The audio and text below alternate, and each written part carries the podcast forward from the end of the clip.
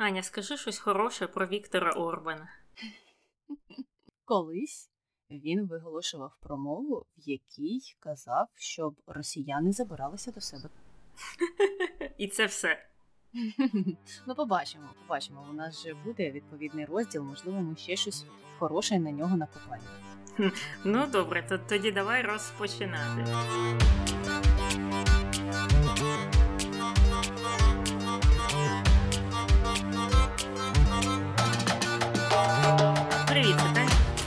Аня в ефірі подкаст «Не без дискусії про відомих людей, їх досягнення та сумнівні вчинки. Сьогодні говоримо про Віктора Орбана. Однак, давай е, дізнаємося, що люди питають все ж таки про нього в інтернеті. Е, Питають, чому Орбан популярний в Угорщині.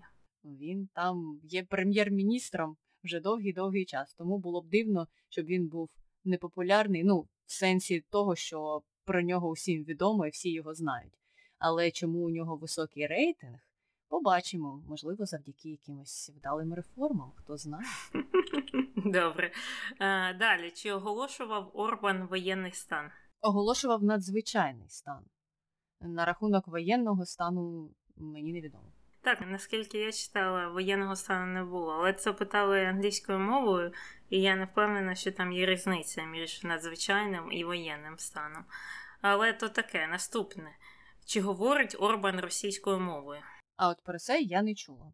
Я знаю, що він точно знає англійську, але не знаю, чи він знає ще якісь інші мови. Ну, з того, що я читала, е, здається, що він хоч трохи е, то знає, тому що якраз в ті часи, коли він ріс, е, в багатьох школах в Угорщині викладали російську мову, так як Угорщина була в складі ну, так званого східного блоку, комуністичного блоку.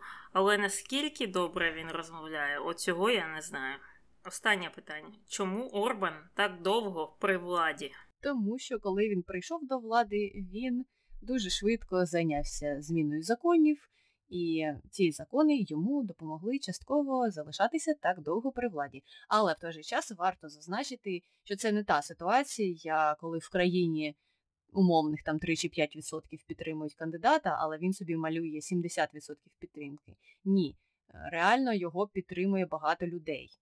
Але чому вони його підтримують і чи підтримували б вони когось іншого, якби не ті закони, які він прийняв, і не той устрій в країні, який він побудував, це вже інше питання. І до цього ми обов'язково прийдемо. Так, до цього ми прийдемо, але давай починати з самого початку. Віктор Міхай Орбан. Це угорський політик, е, який якраз і обіймає посаду прем'єр-міністра Угорщини з 2010 року. А раніше він вже обіймав цю ж саму посаду з 98 по 2002 роки. І це означає, що він при владі вже 12 плюс 4 16 років. І він там у себе в країні очолює правоспрямовану консервативну партію Фідес з 93-го року, і там була коротка перерва між 2000 і 2003 роками. Тобто він там досить е, давно в політиці. Народився він у 63-му році в місті Секешфегерварі в родині середнього класу, тому що його батько працював у сфері сільського господарства, а мати була логопедом. І раннє його дитинство пройшло не в самому місті, а в селищах поблизу того міста, де він е, якраз і відвідував початкову школу і потім частково середню школу. А вже в 77-му році його родина все ж таки переїхала до самого міста, і там він вже закінчив середню школу з поглибленим вивченням англійської мови. І після школи він пройшов ще й два роки військової служби, і після цього він почав вивчати право в університеті Етвеша Лоранда, що знаходиться в Будапешті. А от е, коли він ще був школярем, він став секретарем комуністичної молодіжної організації. І членство в цій організації воно було обов'язковим для вступу до університету. Так розумію, це як піонерство, так? Ну, типу того, ми вже про щось подібне говорили, коли обговорювали постать Меркель. Там же те ж саме було фактично. Вона мала там бути в якійсь організації, щоб кудись потім вступити або десь мати змогу працювати. Я так розумію, що це схожа історія. Угу, угу. Ну і до речі, Урбан е, пізніше заявляв, що от його політичні погляди в один момент радикально змінилися якраз під час військової служби, тому що раніше до служби в армії він вважав себе відданим прихильником комуністичного режиму. Я, я так думаю, якраз ці організації і впливали е, таким чином на людей. А потім вже в армії він переглянув е, свої погляди, і вони стали стрімко зсуватися вправо. Ну а після того, як він уже отримав ступінь доктора наук, то почав працювати в інституті. А інститут це був, який готував менеджерів Міністерства сільського господарства та продовольства. Цікаво, так що він починав з того, що отримував юридичну освіту, а потім все ж е, залишився працювати у штаті інституту. Хоча його юридична освіта в майбутньому йому дуже допомогла якраз із прийняттям усіх цих законів, е, які допомогли йому залишатися при владі так міцно. Але до цього ми ще повернемося, а поки що про його молодість. Е, він тоді якраз став одним із членів-засновників е, Фідес, е, цієї партії його, і це фактична абревіатура. Повна її назва була Альянс молодих демократів. Ось такий перспективний політик був в молодості Віктор Орбан.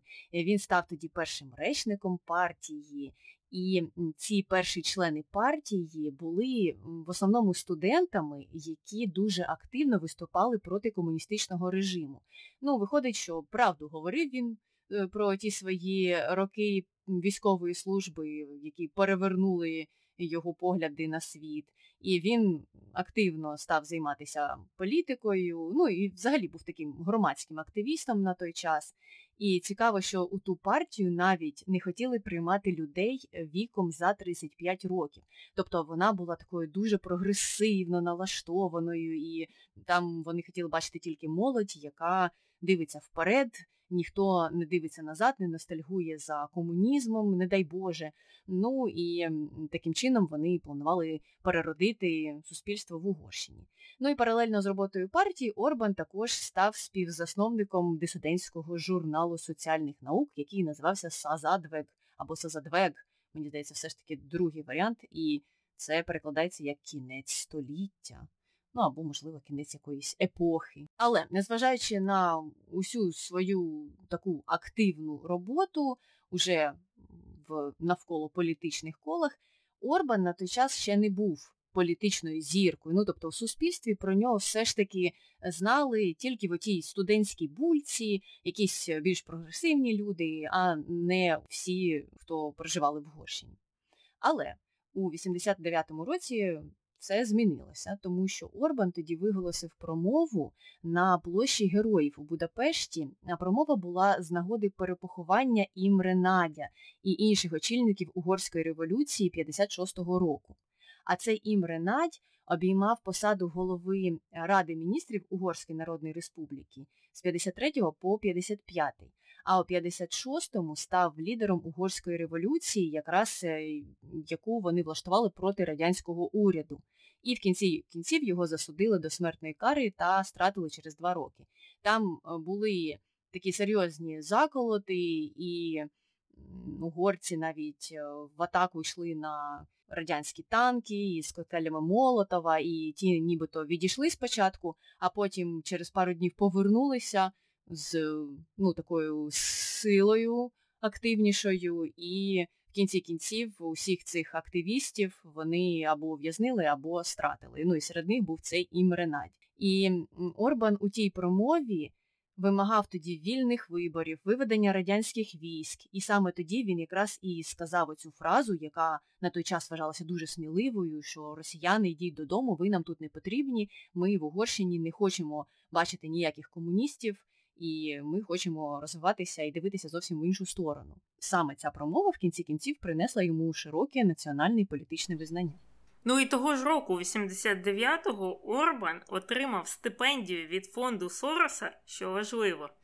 Е, для вивчення політології в коледжі Пембрук, що знаходиться в Оксфорді, що знаходиться в Великій Британії. Але всього через рік е, він пішов звідти і повернувся до Угорщини, тому що хотів піти в угорську політику і балотувався на посаду в першому посткомуністичному парламенті країни. І в кінці кінців був обраний членом парламенту від регіонального списку округу Пешт своєї партії під час тих е, виборів.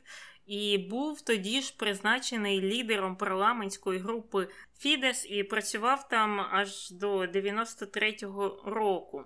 Ну і якраз тоді, в 93-му році, Орбан став е, президентом Фідесу, і під його керівництвом ця партія поступово стала трансформуватися з радикально-ліберальної студентської організації в правоцентристську народну е, партію. І от через такі от трансформації в партії розпочався серйозний розкол.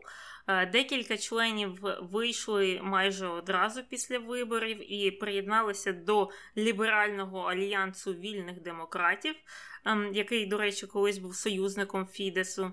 А потім вже вони розійшлися, стали опонентами.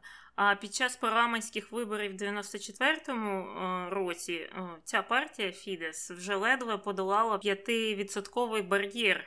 Але поступово з часом стала домінуючою саме в правому крилі політичного спектру, тому що інша права партія, правляча консервативний угорський демократичний форум, е, втратила значну частину своєї підтримки. І от протягом якраз цього часу Орбан наполегливо працював над об'єднанням всіх е, правоцентристських е, консервативних партій в Угорщині ну, під своє крило, фактично.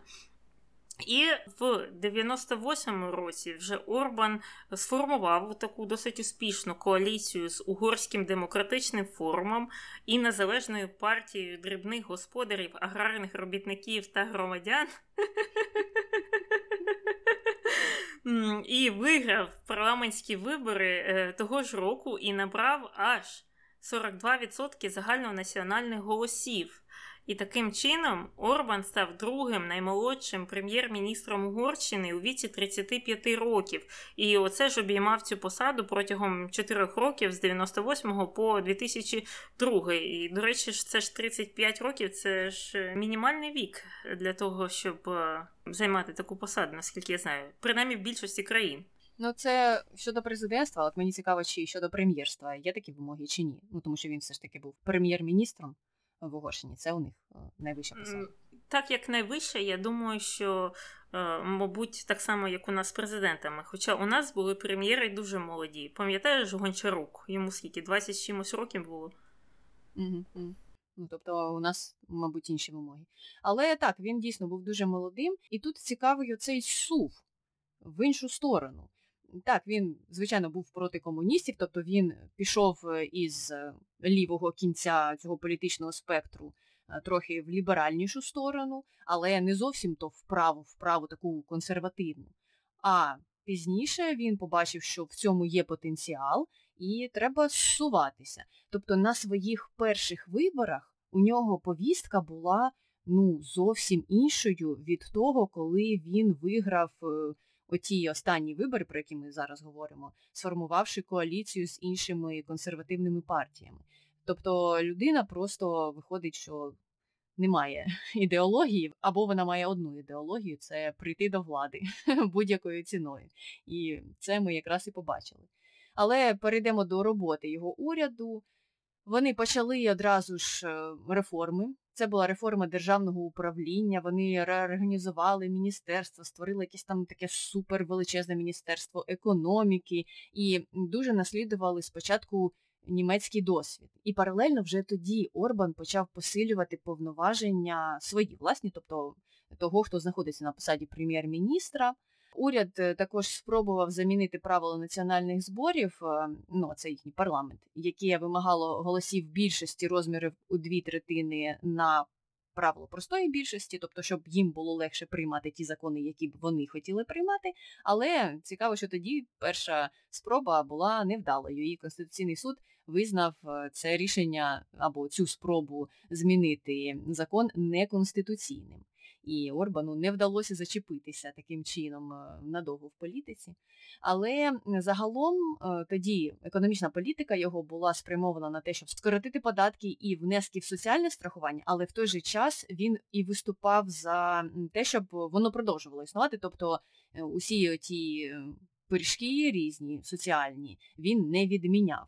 І до сих пір, до речі, це одна із таких сильних позицій його партії. Крім того, він працював над зниженням інфляції, ну і звичайно рівня безробіття, тобто ну такі стандартні якісь позиції, про які говорять під час будь-яких виборів. І от якраз щодо е, цих е, соціальних е, хороших реформ для суспільства, спочатку вони скасували плату за навчання в університетах. Потім вони відновили загальну допомогу по вагітності та пологам, і також працювали над тим, щоб скоротити бюджетний дефіцит.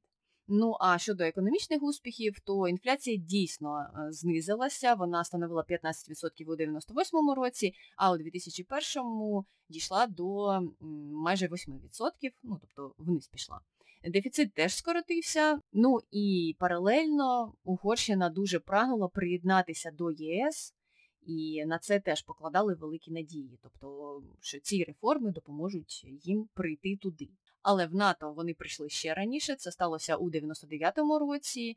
І, до речі, тоді Росія теж була дуже проти, щоб Угорщина разом із Чехією та Польщею приєднувалися до НАТО. Але ті країни відхилили заперечення Росії, сказали до побачення, ми взагалі не хочемо з вами співпрацювати, бо ми пам'ятаємо той ваш комуністичний лад жахливий, підемо в НАТО. І в 99-му році вони стали членами НАТО. Ну, але уряд, звичайно, був не ідеальним, його критикували, і тоді критикували за те, що приймалися вже на той час е, ну, дивні для європейської спільноти закони, наприклад, закон про статус, і він був ем, спрямований на етнічні угорські меншини у сусідніх країнах, в тому числі, до речі, і в Україні. І цей закон мав на меті забезпечити освіту, медичні виплати права на працевлаштування для представників цих меншин. Ну, нібито такий позитивний закон е, допомагає представникам цих меншин, якісь встановлює лояльні програми для них, пов'язані із їхньою етнічною батьківщиною. Але інші країни бачили це як втручання в їх внутрішні справи, ну і якусь роботу на розкол в суспільстві. Ну і це було сприйнято так собі якраз е, представниками цих е, країн, які межують із Угорщиною. Але прихильники цього закону казали, що е, ні, нічого тут страшного немає, і в багатьох країнах існують такі закони. Що в принципі, в принципі, правда. Бо ну дійсно є такі закони в багатьох країнах. Ну навіть якщо взяти ту ж саму Польщу, туди можуть люди переїхати жити за рахунок того, що вони оформлюють польську карту. А це дуже схожа політика до цього закону про статус, фактично. Ну тобто тут таке дилемне було питання. Хтось його свалював, хтось ні. Крім того, Орбана критикували за те, що він все ж таки не зміг побороти інфляцію, як обіцяв. Е, ну і там загалом у нього була постійна боротьба з представниками опозиції. Тобто його уряд ніяк не міг налагодити з ними співпрацю. Вони там товклися, товклися, ні до чого не приходили в кінці кінців. Закони, як їм би хотілося, швидко не приймалися. Вони один на одного котили бочку. І Орбан в кінці кінців відмовлявся виступати зі звітами перед е, парламентом, ну і в тому числі перед членами опозиції, і казав, що ну опозиція ж з нами не хоче співпрацювати, тобто з моїм урядом, то чому я повинен їй звітуватися? Тобто ще тоді у нього з'явилася така дивна репутація людини, яка ну дуже дріб'язкова і не має прем'єр-міністр нібито себе так поводити. Звичайно, в країні є опозиція, це нормально, але все ж таки треба шукати шляхи співпраці е, з усіма. Е, крім того, там ще були скандали, пов'язані із корупцією, із хабарями. Е, двоє державних секретарів були змушені піти у відставку, тому що вони хотіли, щоб менеджера компанії Lockheed Martin призначили послом США в Угорщині. А менеджер цей мав угорське коріння. І вони лобіювали це питання в США. Е, там у них були свої контакти у парламенті, і вони хотіли таким чином добитися своєї мети, призначити свою людину у посольстві.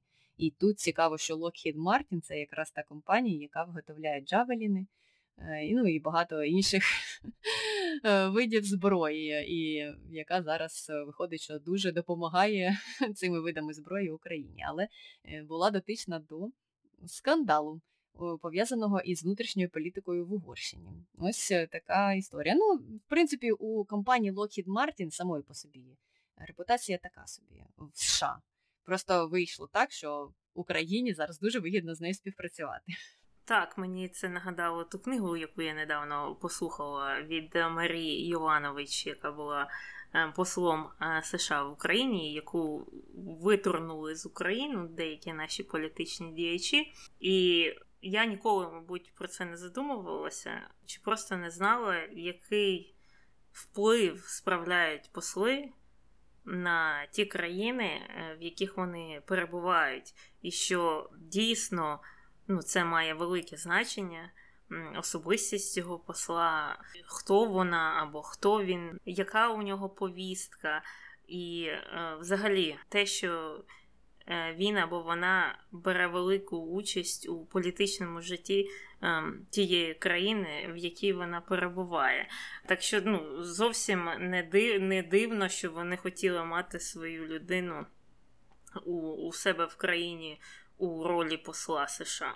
Але рухаємося далі. Це ж пройшли 4 роки Орбана в уряді, і у 2002 році були чергові вибори і вони були найгарячішими в Угорщині за час так понад 10 років. І там а, був дуже великий розкол. І в результаті оця от група Орбана програла парламентські вибори опозиційній угорській соціалістичній партії, яка якраз створила коаліцію з своїм якимось там давнім союзником, е, ліберальним альянсом вільних демократів. Боже, у них такі довгі назви. От не краще називати це Народний фронт, Наша Україна, Партія регіонів. Європейська солідарність, слуга народу. От два слова і все. А краще взагалі батьківщина. Одне. Але, Таню, ну ти ж не знаєш, якої спрямованості ця партія, виходячи з усіх цих назв. А тут тобі зразу розповіли, що це партія дрібних підприємців, аграріїв і ще там когось.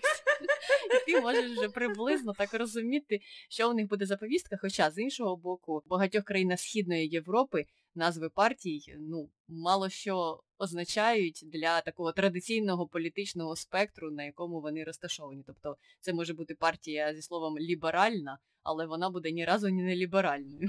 Е, так, і до того, що в Україні всі партії вони будуються під певну персоналію зазвичай. І потім, якщо ця персона виходить з політики, то і партія виходить, так вона більше не існує після цього. Зазвичай рідко, коли партія була заснована однією людиною, людина пішла, і потім головування перейшло до іншої людини. Просто розпочинається новий проект під нову людину. І взагалі мені цікаво, чи будуть у нас колись. Е, ну, такі стабільні партії, які не асоціюються з певним політиком. Ну, зараз оце ми тільки що критикували, що по назві взагалі неможливо зрозуміти, е, на що орієнтується ця партія. А з іншої сторони ж були часи, коли партія називалася імені когось там блок Юлії Тимошенка, блок Петра Порошенка. Це взагалі ну, тупо якась самозакоханість. Культ особистості. Ну так, е, за рахунок е, того, що людина популярна, фактично вони хотіли набратися дешеві голоси. От і все, чим вони займалися. Але добре, повертаємося до угорської політики, все ж таки сьогодні про неї. І ось е, вибори 2002 року були визнані чесними, незважаючи на те, що представники партії, які програли, в тому числі і Орбан, дуже активно працювали над е, поширенням інформації про нечесність цих виборів. Але єдина критика полягала в тому якраз, що уже тоді державне телебачення демонструвало упередження на користь партії Фідес. Ну тобто вона ж, коли вибори ще проходили, була при владі і могла контролювати оці всі телеефіри. І Орбан якраз цим вже на той час ще займався. Тому його критика обернулася йому ж боком, йому на це вказали. Ну і Орбан в кінці кінців е, залишився при партії Фідес, був кандидатом від е, цієї структури у 2006 році, але партія теж не змогла отримати більшість на тих виборах, і це взагалі на якийсь момент поставило під питання його кар'єру як політика і як лідера Фідес. Але у 2007 році його знову обрали президентом тієї партії, тобто ну так пронесло трохи. І паралельно з тим йому дуже пощастило тому що у 2006 році е, стався величезний шкандаль в угорській політиці. Тоді з'явився аудіозапис із е, закритого засідання Угорської соціалістичної партії. А ми пам'ятаємо, що це та партія, яка перемогла на е, минулих виборах. І під час цього засідання прем'єр-міністр Угорщини, ну тобто представник тієї партії, виступив із дуже суперечливою промовою.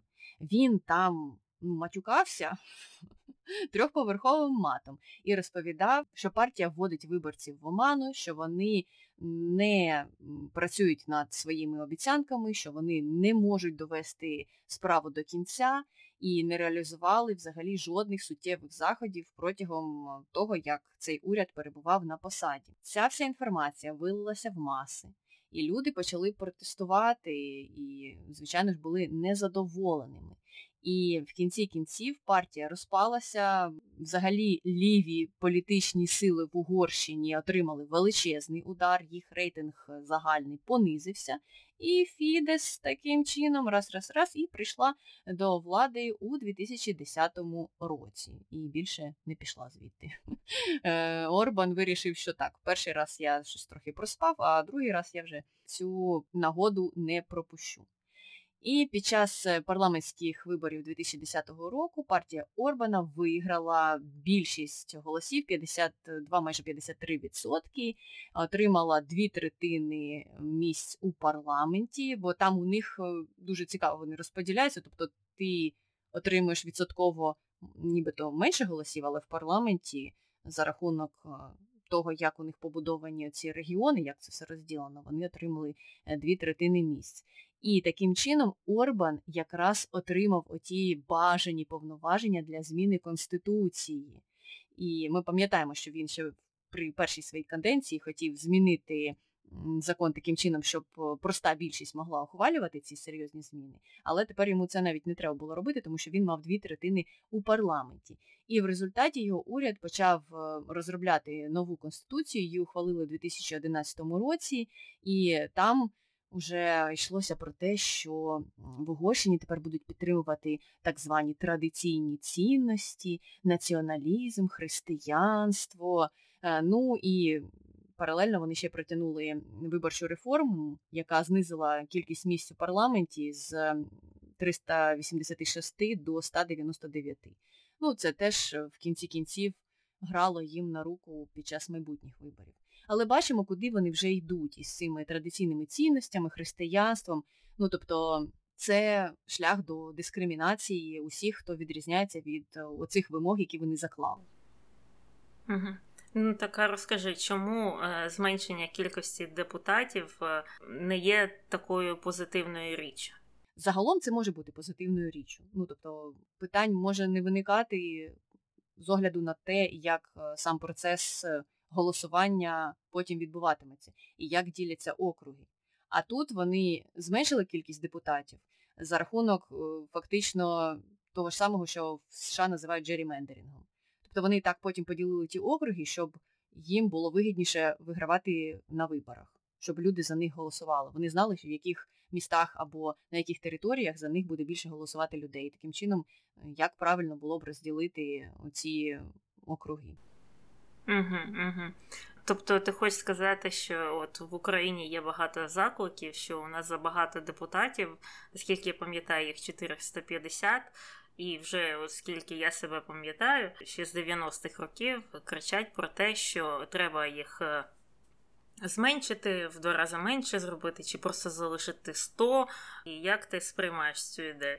Я сприймаю її нормально за умови, що поділ буде нормальним теж і адекватним, що не буде розподілена країна і там території, де виборці віддають свої голоси, таким чином, що домінуватимуть інтереси однієї окремої партії. Тому що це можна так поділити. І в основному, і як це робиться? Досліджується, деякі політичні тенденції домінують. І потім, наприклад, ну, візьмемо ту ж саму Америку. Якщо у Штатах е, або в певному штаті люди у сільській місцевості голосують за республіканців, а в містах вони голосують за демократів традиційно, то сільській місцевості надається більше преференцій або більше повноважень для того, щоб вибрати більше парламентарів. Хоча, якщо ми подивимося на населення і на співвідношення населення сільській місцевості певного штату до кількості населення міської місцевості, то воно буде непропорційним до тієї кількості депутатів, які обрала та або інша частина людей. Тобто більше містян обирає меншу кількість депутатів, ніж менше селян. Ну, це ж не чесно. Ні, я я також е, це думаю, але в той же час в Україні воно трохи не так поділено географічно. Якщо в США тут може бути один район або один штат тут голосують так, наступний штат вже зовсім по-іншому, а е, третій знову ж по-іншому. І це така ряба мапа виходить. У випадку України ця мапа ну, традиційно було поділено порівну по Дніпру. Раніше, принаймні, на останніх виборах мапа була поділена е, Львівська область і все інше. Ем, просто діли, не діли, мені здається, е, це не так просто зробити в Україні хитрим способом так поділити, щоб воно вплинуло позитивно на конкретні якісь е, політичні сили або політичні вподобання. Мені здається, що в будь-якій країні можна працювати над цим і проводити дослідження, які тобі допоможуть це все е, зробити так, як е, тобі заманеться. Якщо ти така, знаєш, маніпулятивна людина, яка займається цими процесами, і, от, наприклад, у Орбана було багато часу, щоб про це подумати, і я вірю в те, що він думав про те, як поділити карту. Тому я ж і кажу, що я не проти зменшення кількості депутатів, аби райони, де люди голосуватимуть, були поділені справедливо і нормально, і без усіляких маніпуляцій незрозумілих. Але побачимо, ну в Україні, можливо, ми ще до того прийдемо.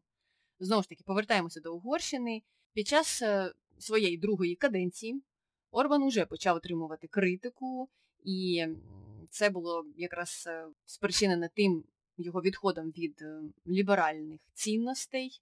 Він мав дивні пропозиції, він хотів ввести податок на інтернет, ну тобто вже намагався контролювати якось доступ до засобів масової інформації, в тому числі, ну і всього іншого. В той же час його звинувачували ще й в корупції. Ну і загалом те прем'єрство супроводжувалося численними протестами проти уряду. Але незважаючи на це, у 2014 році партія Фідес також здобула більшість, і вони тоді отримали 133 з 199 місць в парламенті. Ну, тобто зберегли всю свою цю домінацію. І ті часи запам'яталися його роботою, спрямованою на мігрантів. І ми детальніше поговоримо про це в контроверсіях, але загалом Орбан виступав проти того, щоб е, в Угорщину е, в'їжджали мігранти ну, з будь-яких майже країн, а особливо з країн Близького Сходу. Також е, в ті часи цікавою була позиція Урбана щодо будівництва Nord Stream 2. І ви тут подумаєте, що, можливо, він виступав за, але ні, він був проти. Виступав так проти цього проєкту і казав, що він взагалі жахливий не потрібен. Але Тут аргумент у нього був досить цікавим, тому що він вважав, що Nord Stream 2 не потрібен, а потрібен південний потік, який якраз мав би йти е, до Угорщини або через Угорщину. А Росія скасувала той проєкт у 2014 році, тому що ЄС там не погоджувалися із нею співпрацювати саме над південним потоком. Ну а Орбан образився дуже сильно і потім дуже критикував е, всі інші проєкти, які йшли не через його країну. Ну тобто, теж тут така своя вигода і її переслідування. Зрозуміло, що ніякої там активної позиції з е, дилемних складних питань політичних він не займав. І в 2017 році ще відносини між Угорщиною та Україною погіршилися через якраз питання угорської меншини в Україні. Тоді Орбан та його уряд критикували український закон про освіту. І нагадаю, що цей закон робив українську мову е, єдиною мовою навчання в державних школах. А, Ну і угорцям це не сподобалося, тому що їх же ж меншини та їх інтереси незадовільнені, і вони обіцяли блокувати інтеграцію України з ЄС і НАТО через це питання. Хоча тут якраз час згадати отой закон про етнічні меншини угорські і лобіювання їх інтересів або їх підтримку, яку надавала Угорщина. Ну тобто Угорщина може надавати підтримку етнічним меншинам в інших країнах, а ці країни не можуть підтримувати свою більшість. Виходить, що так. Хоча теж е, щодо цього закону про освіту ну тут вже і маніпуляції відбувалися, тому що так, зрозуміло, що домінантною або там єдиною мовою навчання в державних закладах є українська. Але це ж не означає, що заборонили угорські школи, наприклад. Якщо хотів би хтось відкрити приватну школу на здоров'я, відкривайте і навчайтеся, якщо в цьому є потреба і на це є запит. Угу, угу. Ну і мені здається, це якраз і пропонувалося. І тоді, у 2017 році, коли росіяни знову в 1155 раз підняли цю тему зі своїми російськими школами. Це те, що їм було запропоновано. Хочете відкривати приватно, будь ласка, відкривайте, а державні будуть тільки українські.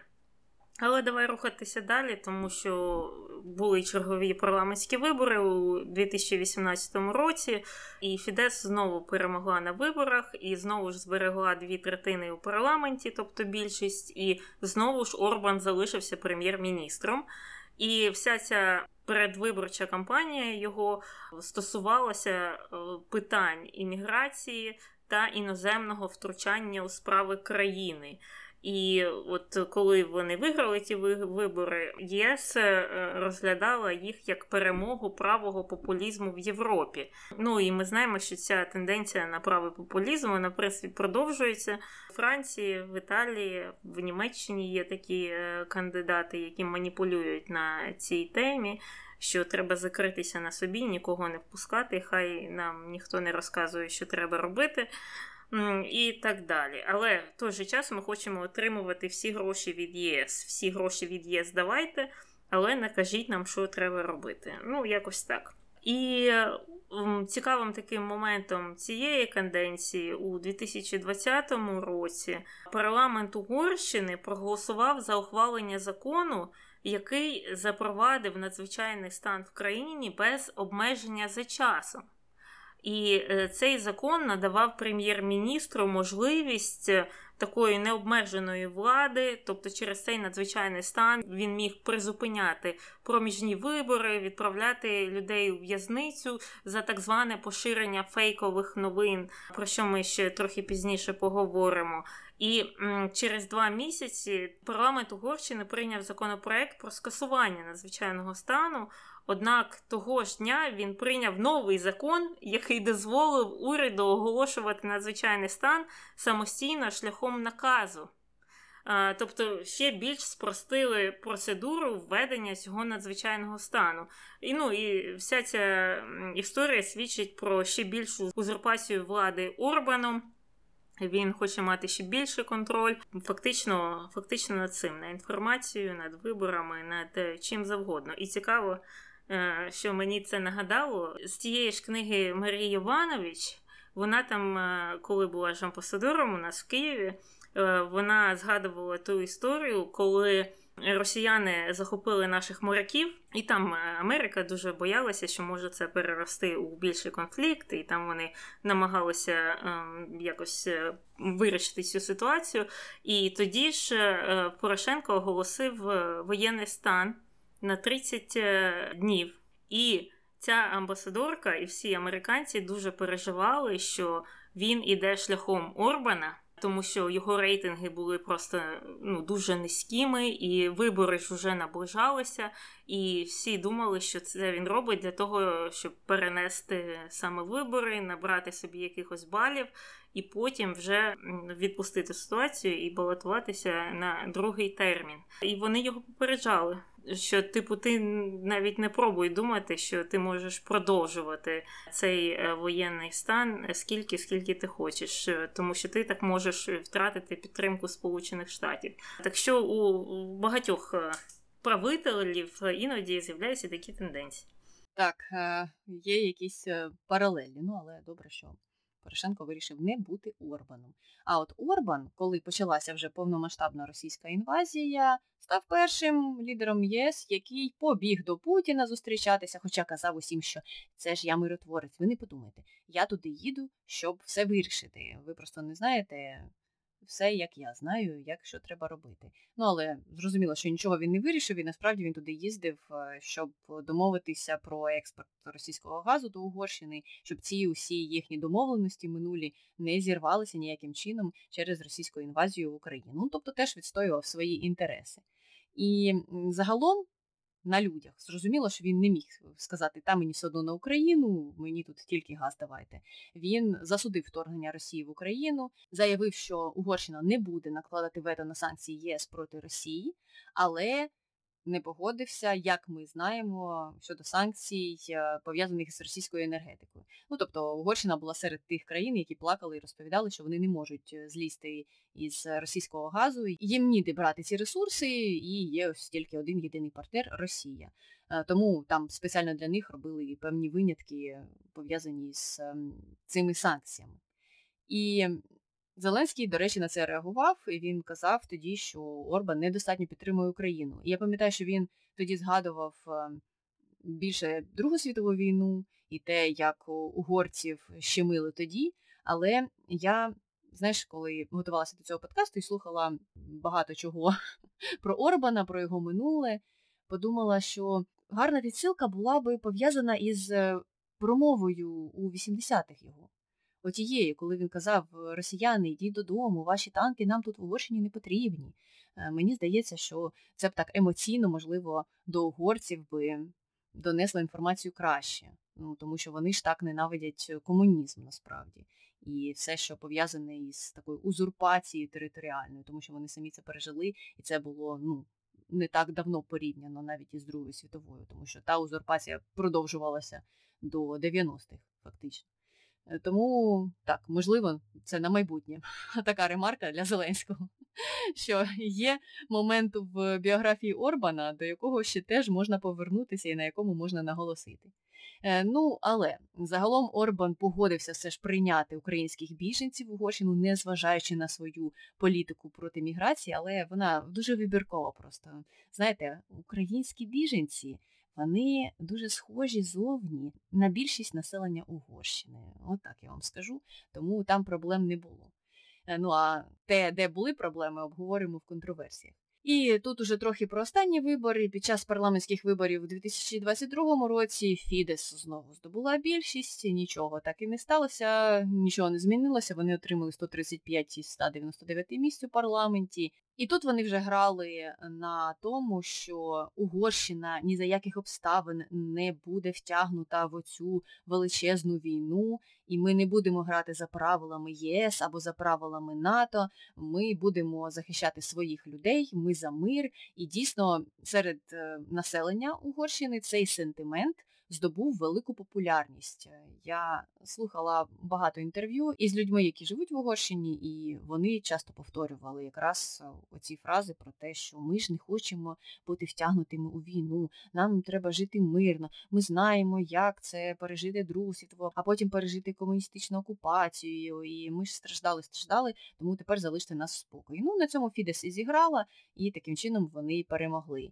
І Орбан у своїй промові там дуже радів, хвалився і казав, що ми здобули настільки велику перемогу, що її можна побачити з місяця, а також точно можна побачити у Брюсселі, натякаючи на те, що Європа не диктує нам, що нам тут робити. Ну і там ще було про те, що Джордж Сорос у всьому винен.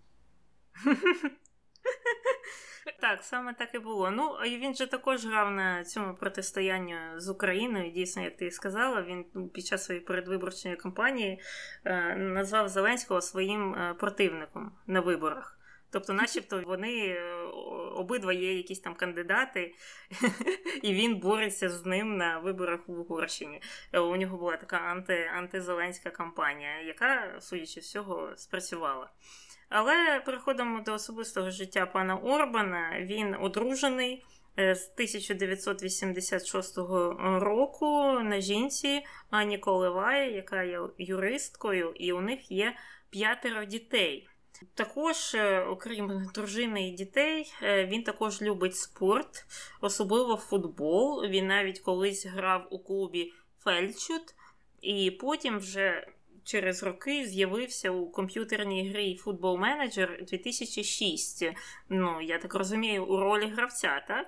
Я, чесно кажучи, не знаю, бо я в ту гру не грала.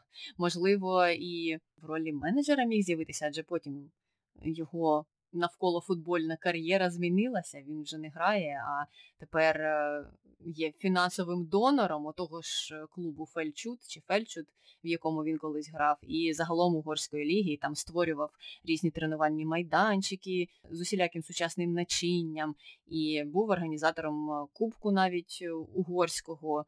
І цей кубок проводився на стадіоні, який він теж побудував. Коротше кажучи, таке сам п'ю, сам гуляю. Такий він футбольний формат собі створив. Е, ну і загалом ходять чутки, що він настільки любить футбол, що дивиться 6 ігор на день. А перша його поїздка за кордон, ну це вже не чутки, це офіційна інформація. Вперше він виїхав за кордон у ролі прем'єр-міністра на фінал чемпіонату світу з футболу в Парижі. То, можливо, йому треба було змінити кар'єру в певний момент і просто займатися футболом. Можливо, це було б краще для Угорщини, але то таке. Він би мені сказав, що я втручаюся у внутрішні справи Угорщини. І на цьому моменті ми можемо переходити до контроверсії, їх е, достатньо. І перше, це, звісно, стосується зовнішніх е, стосунків Угорщини з світом. Урбан дуже хотів підсилювати відносини з авторитарними країнами. По-перше, з гігантами це Китай і Росія, і він дуже любив зустрічатися з Путіним і до вторгнення. Він зустрічався з ним і вже і після вторгнення. І оце ж була історія з тим, що Угорщина стала чи не єдиною країною в Європейському Союзі, через територію якої не дозволяється перевозити зброю для України. Просто він на відріз цього не хоче. Також оці от е, дивакуваті, ну з нашої сторони, звісно, газові контракти з Росією, е, які йдуть на руку фактично Росії, трохи на руку Угорщини, але в цілому є антиукраїнськими ці газові контракти тому що там в, обхід е, той весь газ е, йшов. Е, ну і взагалі, знаєш, у N. Applebaum була стаття про те, чому авторитарні лідери перемагають, чому вони такі сильні і чому так важко з ними боротися. Це тому, що у них є свій.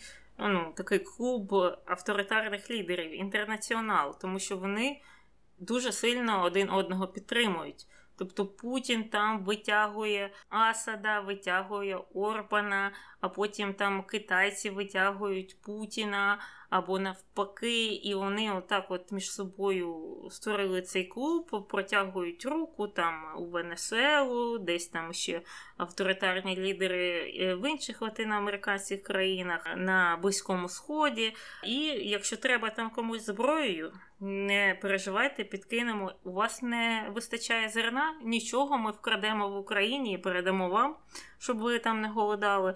І виходить так, що оця от єдність серед авторитарних е, країн вона більша, вона більш цілісна, ніж єдність серед демократичних країн. Подивіться, як важко приймається рішення в Європейському Союзі. Як часто бувають суперечки між Сполученими Штатами і Європейським Союзом. Тобто вони ніяк не можуть домовитися. Вводимо санкції, але не такі. А от мені треба, щоб ми могли продовжувати ввозити там якісь е, товари люкс, як було з Італії, а інші не хочуть, щоб там їм закривали якісь енергоносії, а треті ще щось хочуть, і оце ніяк не можуть домовитися. Через це і програють. А от у тоталітарному клубі. У них е, нема питань. Тобі треба зараз підкинемо. Ну і, мабуть, уроком для всіх є те, що демократичні країни мають бути більш Е, цілісними, більше допомагати один одному, ніж це роблять тоталітарні країни, або світ буде ставати все гірше і гірше. Ну і паралельно вони ж всередині своїх країн теж працюють над е, тим, як підвищити власний авторитет, і оці всі пояснення стосунків із великими країнами ідуть е, у тій площині, що це вигідно для е, внутрішньої політики держави. Тобто Орбан досить успішно пояснює те, що Угорщина не відмовляється від російського газу, тому що це вигідно угорцям. А в той же час він знаходиться і в НАТО, і в ЄС. тобто Знаєш, він прикрив усі сторони, через які десь хтось йому може зашкодити. Тобто, якщо з Росії щось посуне на нього, то його країна в НАТО, його країна в ЄС там звідти буде допомога.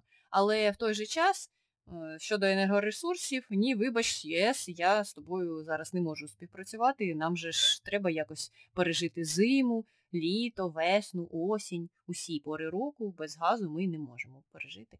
Тому, бачиш, піклується за своїх людей. А люди всередині Угорщини вони до цього так і ставляться. Ті інтерв'ю, які я слухала, були ну, досить на позитивній ноті, і люди там активно виправдовували усі ці його дії, які, знаєш, зовні Угорщини здаються дивними, деспотичними, автократичними. Ні, люди просто, знаєш, що роблять? Старші згадують дуже часто комунізм. Якщо журналіст запитає їх про ну, те, чи є якісь паралелі, чи вони зараз бачать, е, можливо, щось схоже на те, е, коли була у них е, комуністична окупація, вони починають буквально плакати і казати ні, не порівнюйте це. Це неможливо порівняти, тоді все було жахливо, тоді приходили комуняки до нас у дім, закривали наші льохи і казали, ви не можете тепер брати звідти їжу, тільки в нас є доступ до того, а ви сидіть голодні. І казали, що якщо ми вас там побачимо, де не треба, то ми вас всіх повбиваємо. Тобто вони починають розповідати ці жахливі історії, і зрозуміло, що в порівнянні з цим те, що відбувається зараз, їм не видається такою вже і диктатурою. Ну, подумаєш, там когось ущемили в правах. Зараз ми до цього перейдемо. Але ж не мене. Я ж традиційно ціннісний християнин. То чого мені боятися? От і все. А от боятися треба іншим людям, наприклад, е, представникам ЛГБТ. Тому що в Угорщині дуже багато законів, які прийняті проти них. І у 2021 році, наприклад, е, був закон, який забороняє пропаганду так звану в лапках гомосексуальності та зміни статі. І там багато причин це так погано впливає на дітей. І як же ж ми взагалі будемо піклуватися про наше майбутнє покоління, якщо вони будуть знати такі слова, як ЛГБТ.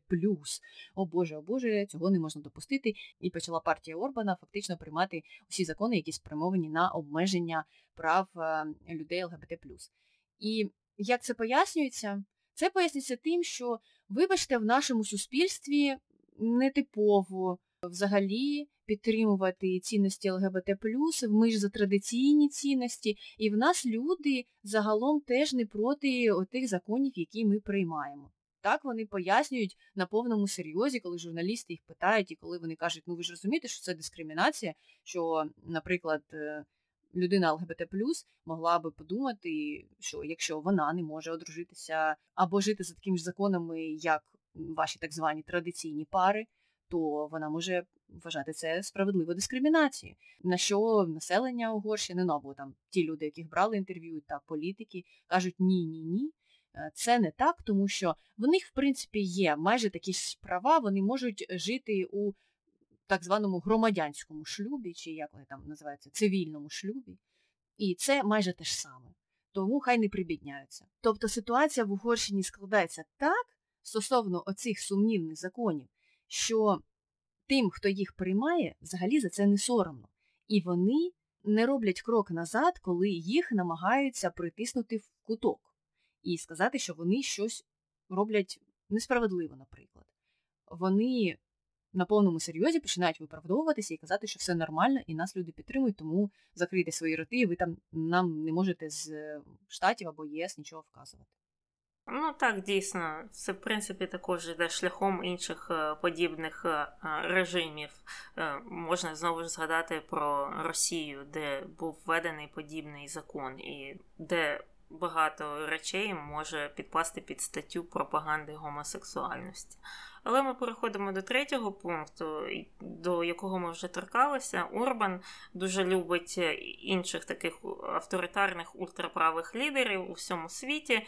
Наприклад, він нещодавно на виборах підтримав ультраправого бразильського президента Больсонаро. А Трамп, в свою чергу, на виборах в Угорщині підтримав Орбана. А Орбан, в свою чергу, збирається їхати в США підтримувати республіканську партію. Тобто, знову ж отой от клуб альянс ультраправих лідерів, е, якихось авторитаріїв, він працює. І я, от що мене дивує, я завжди думала, що лідери інших країн не можуть е, відкрито підтримувати певного кандидата на виборах в іншій країні. Тобто, це ж вважається не те, що неприпустимим, а, але принаймні якимось поганим тоном, е, чимось, що не сприймається дуже позитивно політично. Хіба ні? Ну, мені теж так здавалося, але бачиш, Трамп і Орбан на це полювали з високої гори. І дійсно у США республіканці зараз моляться на Фідес, на Орбана. Е, у них проходила їхня консервативна конвенція в Угорщині. А тепер Орбан так їде у США там туром. По-моєму, він в Техас їде, щоб підтримувати республіканців там.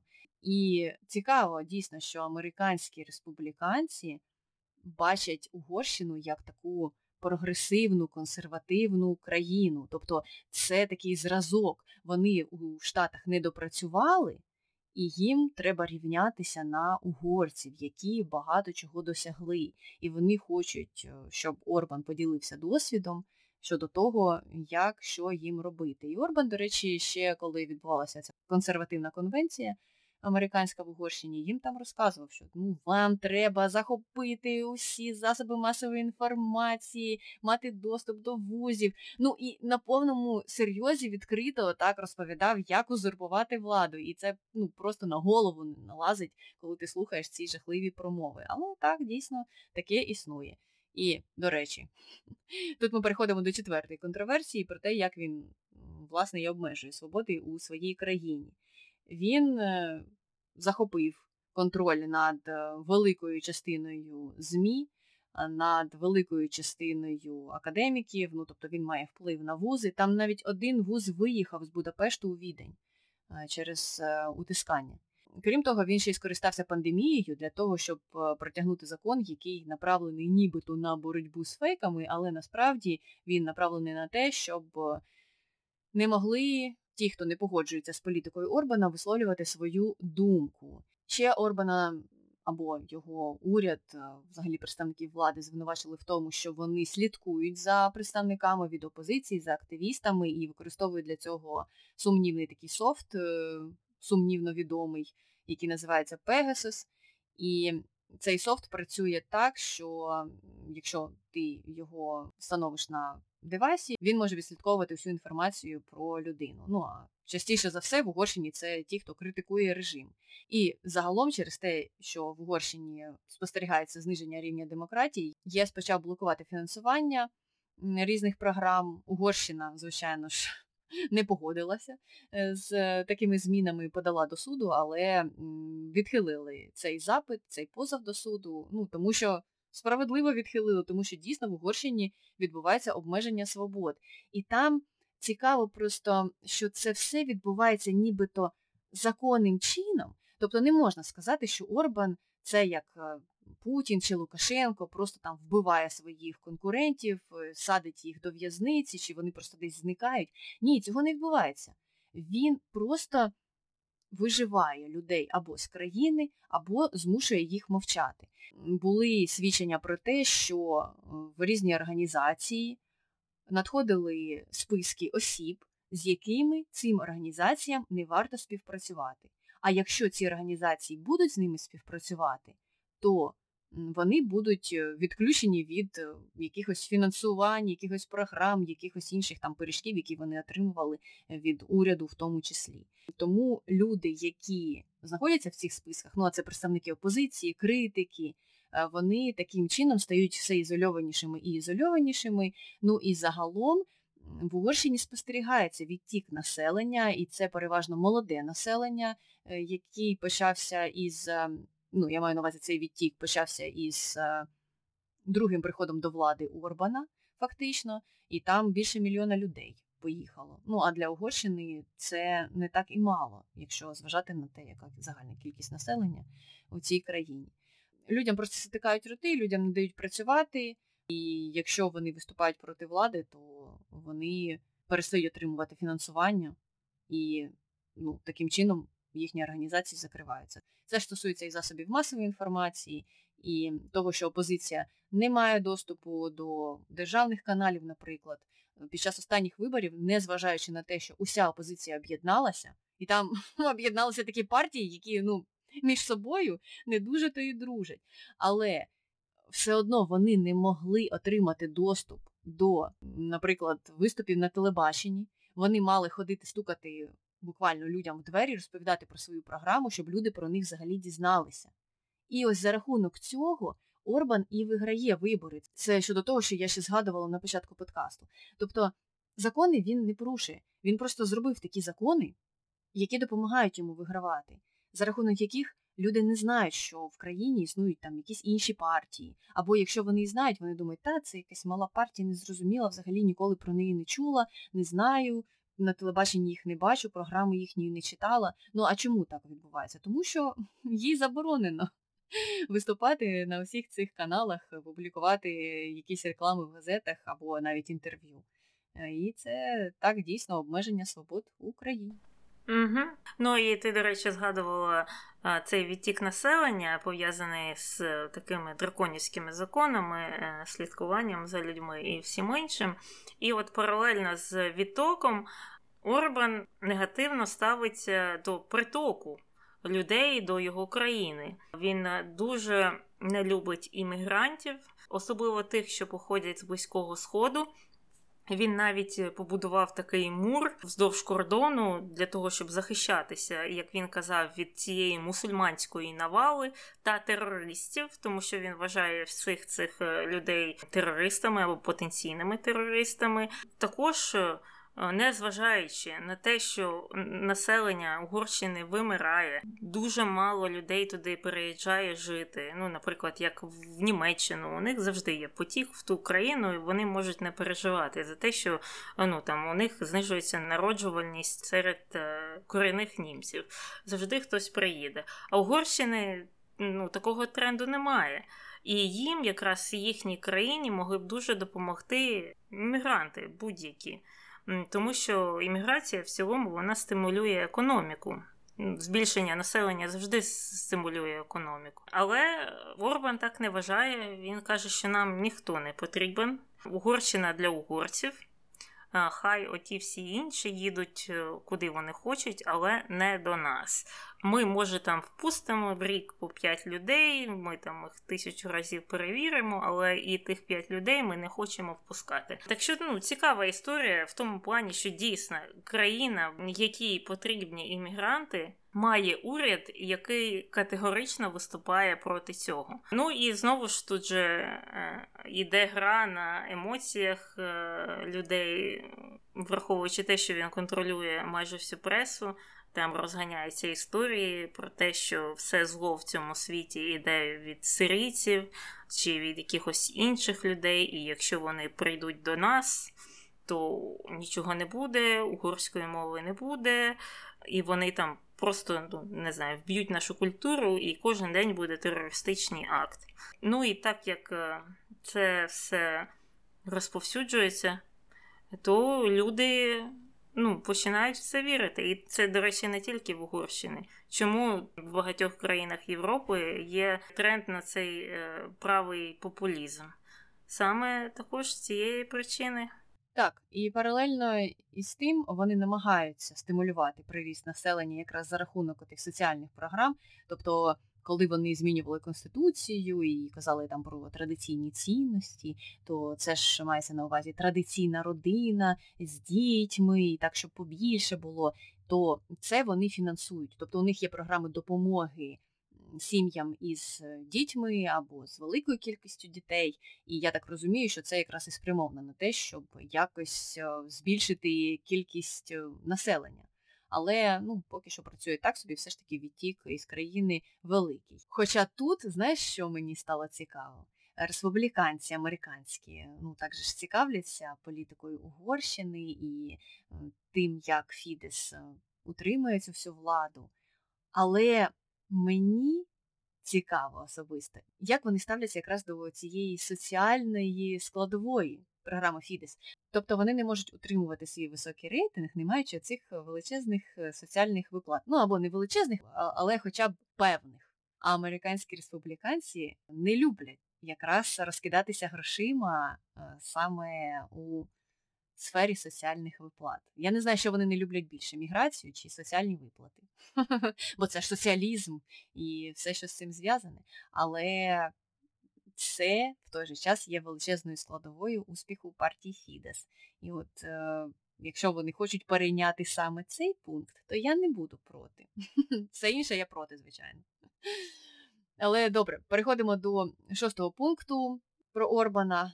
Його партія займається ну ледь не конспірологіями. Вони стверджують, що Сорос хоче заселити Європу мігрантами і ще й їм за це платить або планує за це платити. І порівнюють його з Гітлером, а Європу з газовою камерою. Ну, Там взагалі щось дуже демонічне, коли мова йде про Сороса. Сорос всюди, незважаючи на те, що згадуємо початок подкасту, Орбан їздив на навчання Е, за допомогою того, що він отримав стипендію від Сороса, від його фонду.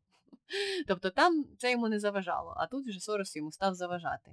Е, і Сорос якраз вказував на те, що це все антисемітизм, хоча Орбан це відкидає, він каже, що він не антисеміт і, до речі, використовує для свого захисту якраз допомогу інших таких узурпаторів, напівдиктаторів. Він не раз запрошував Бібі Натаньяху, коли той був при владі в Ізраїлі, щоб ем, Е, той розповідав, який Орбан не антисеміт і що з ним усе в порядку.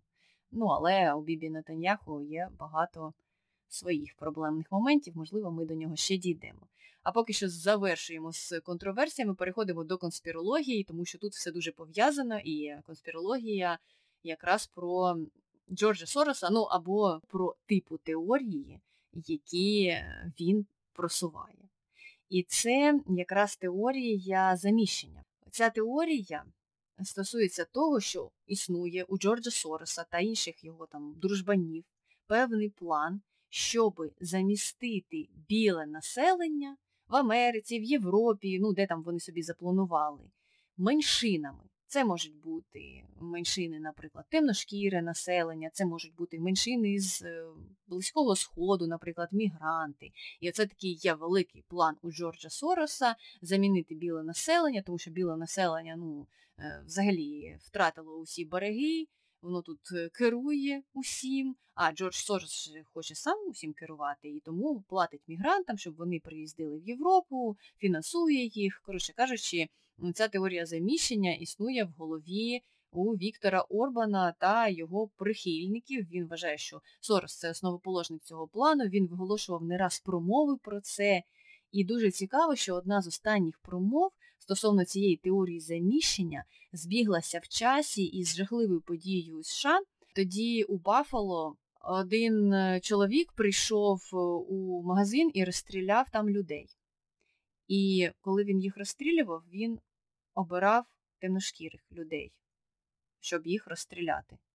І потім, коли почалося розслідування цієї справи, то з'ясувалося, що він теж є прибічником цієї теорії заміщення. Тобто він вважає, що темношкіре населення в Америці заміщує біле населення, тобто йде до того, нібито в його хворій голові і уяві, що темношкіре населення почне диктувати білим людям свої правила, і білі люди ледь там не будуть жити в якихось гетто, відділені парканом від усіх інших е, жителів Америки. Ну, Тобто такі якісь незрозумілі страхи у цих людей.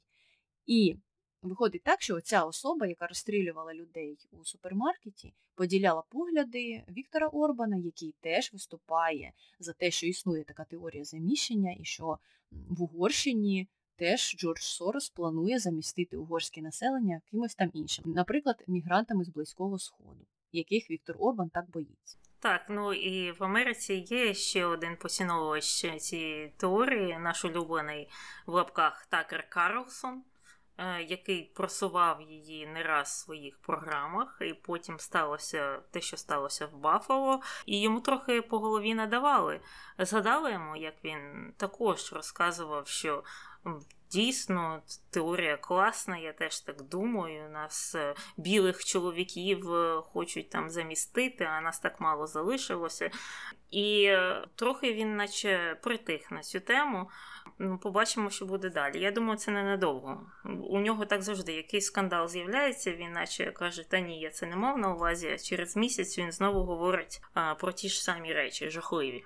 Але на цьому, я думаю, можемо закінчувати з Віктором Орбаном і переходити до коментарів про Хосе Андрес.